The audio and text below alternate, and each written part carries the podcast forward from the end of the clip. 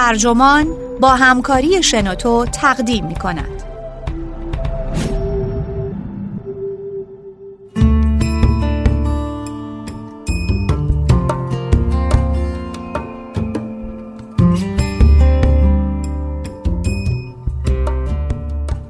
آیا بالاخره روزی همه چیز درست میشه؟ نه با این واقعیت کنار بیایید نویسنده بریجیت دلانی مترجم حسین رحمانی منبع گاردین ترجمه شده در وبسایت ترجمان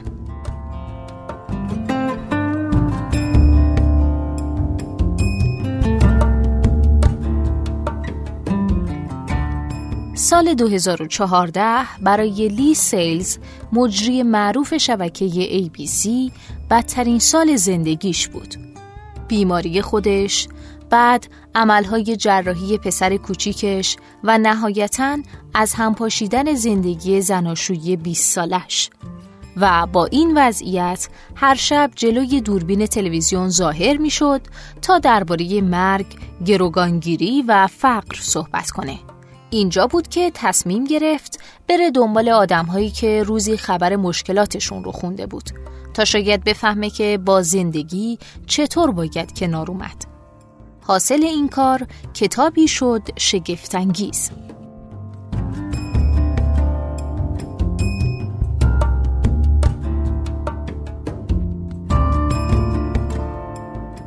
اوایل سال 2014 بود و لی سیلز خبرنگار شبکه ABC روی تخت بیمارستان دراز کشیده بود و با فریاد مادرش رو صدا می کرد. به تازگی دومین فرزندش رو به دنیا آورده بود و دچار پارگی رحم شده بود. آرزهی که می‌تونست برای مادر و فرزند مرگبار باشه. سیلز و پسر نوزادش جان سالم به در بردن. اما مشکلات مادر همچنان ادامه داشت. دستهای دنیل فرزند بزرگ او که آن زمان دو ساله بود رعشه گرفت که منجر به چند عمل جراحی شد و از طرف دیگه رابطه 20 سالگی لی با همسرش فیل ویلیس به مشکل خورده بود. مدتی بعد هم از یکدیگر جدا شدند. و سیلز هر شب غیر تعطیل هفته گل سرسبد برنامه های شبکه ABC درباره مسائل جاری یعنی برنامه ساعت هفت و نیم رو اجرا می کرد. اون هم در سالی که اوضاعش وخیم و وخیمتر می شد. سیلز به گاردین استرالیا میگه سال 2014 برام به شدت طاقت فرسا بود و چیزهای زیادی داشت از هم می پاشید. اون سال با ماجرای فیلیپ هیوز و حادثه گروگانگیری در کافه لینت به پایان رسید که هر دو بسیار تکان دهنده و دردناک بود. ترکیب آنچه که هر روز در برنامه خودم می دیدم و اون چیزی که سر خودم اومده بود زیر پام رو خالی کرد و لازم بود تا تلاش کنم و احساس امنیت و آرامش خاطرم رو دوباره به دست بیارم. در پایان اون سال بسیار بعد سیلز تصمیم گرفت تا از طریق کاری که بلده مهار امور رو به دست بگیره. اون میگه ابزاری که من به کار می‌گیرم اینه که سوالهای متعددی می‌پرسم و تلاش می‌کنم بفهمم و راهی به عمق مسئله پیدا کنم.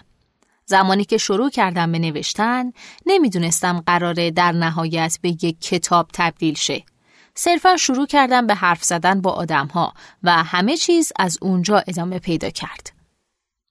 سیلز از آدمها درباره بدترین روز زندگیشون پرسید. روزی که شاید به شکلی کاملا عادی آغاز شده بود. کتابی که در این مسیر نوشته شد، هر روز عادی، کتابی درباره تروما، بازگشت به زندگی، ایمان، سوگواری و شیوه هایی که آدمها با مرگ های غیرمنتظره کنار میان. این کتاب شرحی احساس برانگیز و تکان دهنده از دگرگونی های ژرف و بازگشت ناپذیری که در زندگی و احوالات درونی ما در مواجهه با مصیبت ها رخ میده. سیلز در کنار مسئولیت های مربوط به برنامه ساعت هفت و نیم روی این پروژه کار می‌کرد و تا زمانی که پیشنویس اون کامل نشد سراغ هیچ ناشری نرفت. تقریبا هیچ کس نمی‌دونست که مشغول نوشتن اون هستم کاری که صرفا پروژه شخصی و محرمانه بود. بعد با خودم فکر کردم این کار واقعا کمکم می‌کنه. اگه از دل اون کتابی در بیاد که چه بهتر؟ اگرم نشد حکم درمان رو برام خواهد داشت سپس نوبت اون رسید که سیلز درباره آنچه که از طرفهای گفت و گوش یاد می‌گیره به جمعبندی برسه. اون میگه به گمانم می‌خواستم اطمینان پیدا کنم که همه چیز درست خواهد شد. سیلز در 25 سالی که مشغول به کار بوده هر روز با خبرهای تازه مواجه بوده. اما کتاب هر روز عادی از اون جایی آغاز می‌کنه که پیگیری های خبری به پایان می‌رسه. بعد از اون که قطار اخبار و رسانه راهش رو می‌کشه و میره چه چیزی در انتظار آدم هاست؟ این چیزیه که اغلب از اون بیخبر میمونیم. زندگی نجات یافتگان کافه لینت حالا چگونه میگذره؟ استوارت دایور که از رانش زمین تردبو نجات یافت چطور؟ یا والتر میکاک که خونوادش رو در کشتار پورت آرتور از دست داد؟ یا جیمز اسکات که در هیمالیا گم شد و بعد از چهل و سه روز نجات پیدا کرد؟ این آدمها با بدبیاری های خودشون چطور کنار اومدن؟ آیا چیزی دارن که به ما یاد بدن؟ آیا قابلیت ها و خصوصیات ویژه‌ای داشتن که کمکشون کرده تا از دل مشکلات بگذرن؟ سیلز میگه موقع نوشتن این کتاب با خودم فکر کردم که می‌خوام ترس و بزدلی رو کنار بذارم و به این کار پشت نکنم. فکر کردم می‌خوام مستقیم در چهرش نگاه کنم و ببینم چه چیزهایی می‌تونم یاد بگیرم. راستشو بخواید از انجامش واقعا میترسیدم.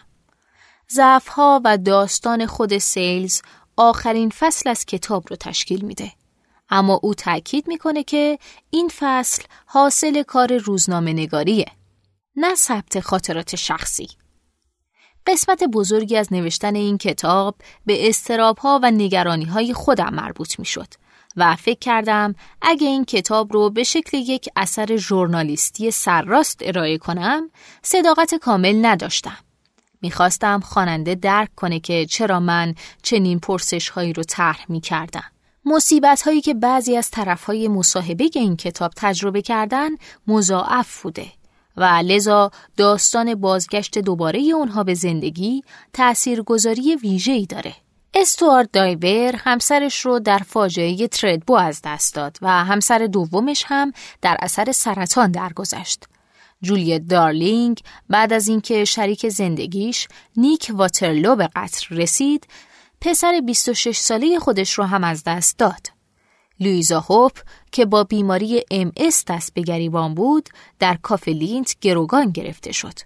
استوارد دایور در کتاب درباره این موضوع صحبت می‌کنه که ما الگویی رو برای خودمون درست می‌کنیم.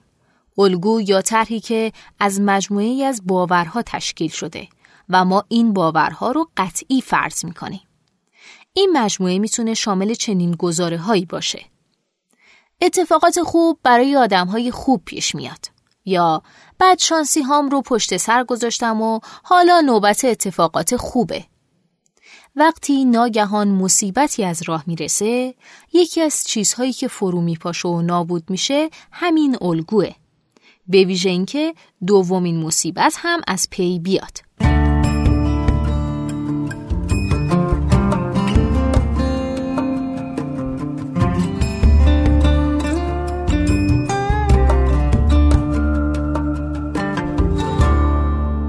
متوجه شد در سال بدبیاری هاش چنین چیزی رو تجربه کرده. خیلی وقتا مردم میگن خب دیگه از این به بعد اوضاع بهتر میشه. اما اینطور نیست. اوضاع می‌تونه بدتر هم بشه و اغلب هم همین اتفاق میفته. همه این خوشبینی ها نسبت به زندگی به کلی مزخرفه. حرفایی از این قبیل که اگه آدم خوبی هستید اتفاقات خوب در انتظارتونه یا اینکه تلاش و کوشش در نهایت منجر به کامیابی خواهد شد. واقعیت اصلی زندگی اینه که نمی‌دونیم چه پیش آمدی خوب یا بد در انتظارمونه. چیزی که از نظر من کنار اومدن با اون واقعا دشواره. اگه چیز خوبی در انتظارمون باشه عالیه اما همیشه این ترس وجود داره که رخداد بدی در انتظارمون باشه من هر روز سر کارم دائما با مسائل بد و ناراحت کننده مواجه میشم. برای بعضی از طرفهای گفتگوی کتاب دین آرامش بخش بوده. سیلز که خودش رو لاعدری توصیف می‌کنه در آغاز به باورهای اونها تردید داشت. اون میگه من دین و مذهب رو نوعی پناهگاه می‌دونم. خدایی وجود نداره و تنها یک بار زندگی می‌کنیم. وقتی این آدما می‌گفتن که ایمانشون چطور کمکشون کرده یه جورایی احساس حسادت می‌کردم. دین و ایمان برای اونها به وضوح آرامش بخش بود و پاسخ خیلی از مسائل رو می‌داد. اما سیلز میگه از لحاظ رسیدن به آرامش من به این جمله تکیه دارم. روال طبیعی امور چنینه. پدر من دو ماه پیش از دنیا رفت و من باور ندارم که دیگه هرگز بتونم پدرم رو ببینم. باور ندارم که اون از اون بالا مراقبمه. باور من بر اینه که پدرم دیگه وجود نداره. اون رفته. اما می‌تونم بپذیرم که فقدان پدرم دردناکه و تا مدتی هم همین طوری خواهد بود. چون زندگی همینه. پس من اینو میپذیرم. با این موضوع نمی جنگم و از اون شکایتی هم ندارم. این باور به من اجازه میده غمگین باشم و گریه کنم و چند روز بعد رو پشت سر بذارم و الانم باید همینطوری باشه. سیلز از کمک گروه کوچکی از دوستانش هم بهره برده. یکی از این دوستان آنابل کرابه که در پادکست چت 10 Looks 3 با سیلز همکاری می‌کنه و محل زندگیش هم نزدیک اونه. سیلز دقیقا از اون جنس افرادیه که به دوستی با اون علاقه‌مندید. شوخ‌طبع و سرگرم کننده، باهوش و مهربان، با نشاط و پر انرژی و صاحب رگه ای از بازیگوشی که در پادکست به خوبی نمایانه. اما به گفته سیلز در عالم دوستی هم حد و مرزهایی وجود داره. ما به سختی تلاش کردیم تا حسی از یگانگی رو ایجاد کنیم. ولی در نهایت همونطور که درباره مرگ پدرم فکر می کردم همه ما تنها می میریم. همه تنها به دنیا میاییم و تنها می میریم و حتی اگه دوستانمون فوقالعاده و اهل کمک کردن باشن باز هم بسیاری چیزها رو در زندگی باید به تنهایی از سر بگذرونیم. سیلز به محیط شلوغ کافه اشاره می‌کنه. فکر می کنم کارای بسیار زیادی انجام میدیم تا حواس خودمون رو از این حقیقت پرت کنیم که در حال مرگیم و روزی می‌رسه که این کافه دیگه وجود نخواهد داشت. من و شما دیگه نخواهیم بود. فرزندان و والدینمون دیگه وجود نخواهند داشت و همه دوستانمون از دنیا خواهند رفت. این چیزیه که در یک بازه پنجاه الا صد ساله اتفاق خواهد افتاد. سیلز فکر می‌کنه به رسمیت شناختن فانی بودن ما به آسیب پذیری منجر شده. در حالی که این موضوع باید به سوی همدلی جهت دهی بشه. سیلز میگه همدلی بسیار کلیدیه چون معناش اینه که میشه از بسیاری چیزها چشم پوشی کرد. مردم وقت زیادی رو صرف فکر کردن به خودشون می‌کنن. اونا میگن سن و سالم بالا رفته. دارم پیر میشم. وزنم زیاد شده. باید تناسب اندامم رو حفظ کنم یا به تعطیلات نیاز دارم. سب کنید. از فکر کردن به خودتون دست بکشید و به آدمهای دیگه فکر کنید. اگه بیش از حد به خودتون فکر کنید ناخشنودی گریبانتون رو می‌گیره. از فکر کردن به خودتون دست بکشید و برید و به دیگران کمک کنید. متوجه خواهید شد که این کار خوشحالترتون می‌کنه. ناخشنودترین آدم هایی که دیدم کسانی که بیش از همه گرفتار خودشون بودن. نتیجه این که سیلز زمان زیادی رو صرف مسائل منفی نمی‌کنه. منشن های او در شبکه های اجتماعی ممکنه سیلی از توهین بشه. حجم احانت هایی که در توییتر به من میشه به قدری زیاده که حتی قادر نیستم اونها رو جدی بگیرم. بسیاری از این کارها با انگیزه های سیاسی انجام میشه. اما پوست من دیگه کلفت شده. من مداوما در حال بلاک کردنم و تا حالا هزاران نفر رو در شبکه های اجتماعی بلاک کردم. یه نفر میاد توییت می‌کنه و میگه من یه هرزه احمقم منم خیلی ساده بلاکش می‌کنم آیا نوشتن این کتاب و گفتگو با این افراد شگفتانگیز گروهی که هیچ کس دوست نداره عضو اون بشه لیسیز رو تغییر داده. اون میگه نوشتن این کتاب کمکم کرد تا در برابر اینکه مهار امور و رویدادها رو در اختیار ندارم آسودگی خاطر بیشتری داشته باشم. اینکه روزی عمرم به پایان خواهد رسید حالا دیگه کمتر مایه استراب و پریشانی میشه. می‌خوام در اکنونم اوقات خوشی داشته باشم. دوست دارم قدر همه چیزهای خوب و فوقالعاده کنونی رو بدونم و از اونها مراقبت کنم. سیلز اضافه می‌کنه هرچند همچنان دلواپس اتفاق بد بعدی هستم که قرار سرم بیاد.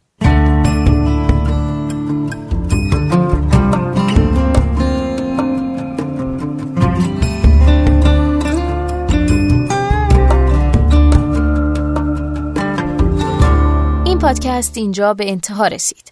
ممنونم که با من همراه بودین.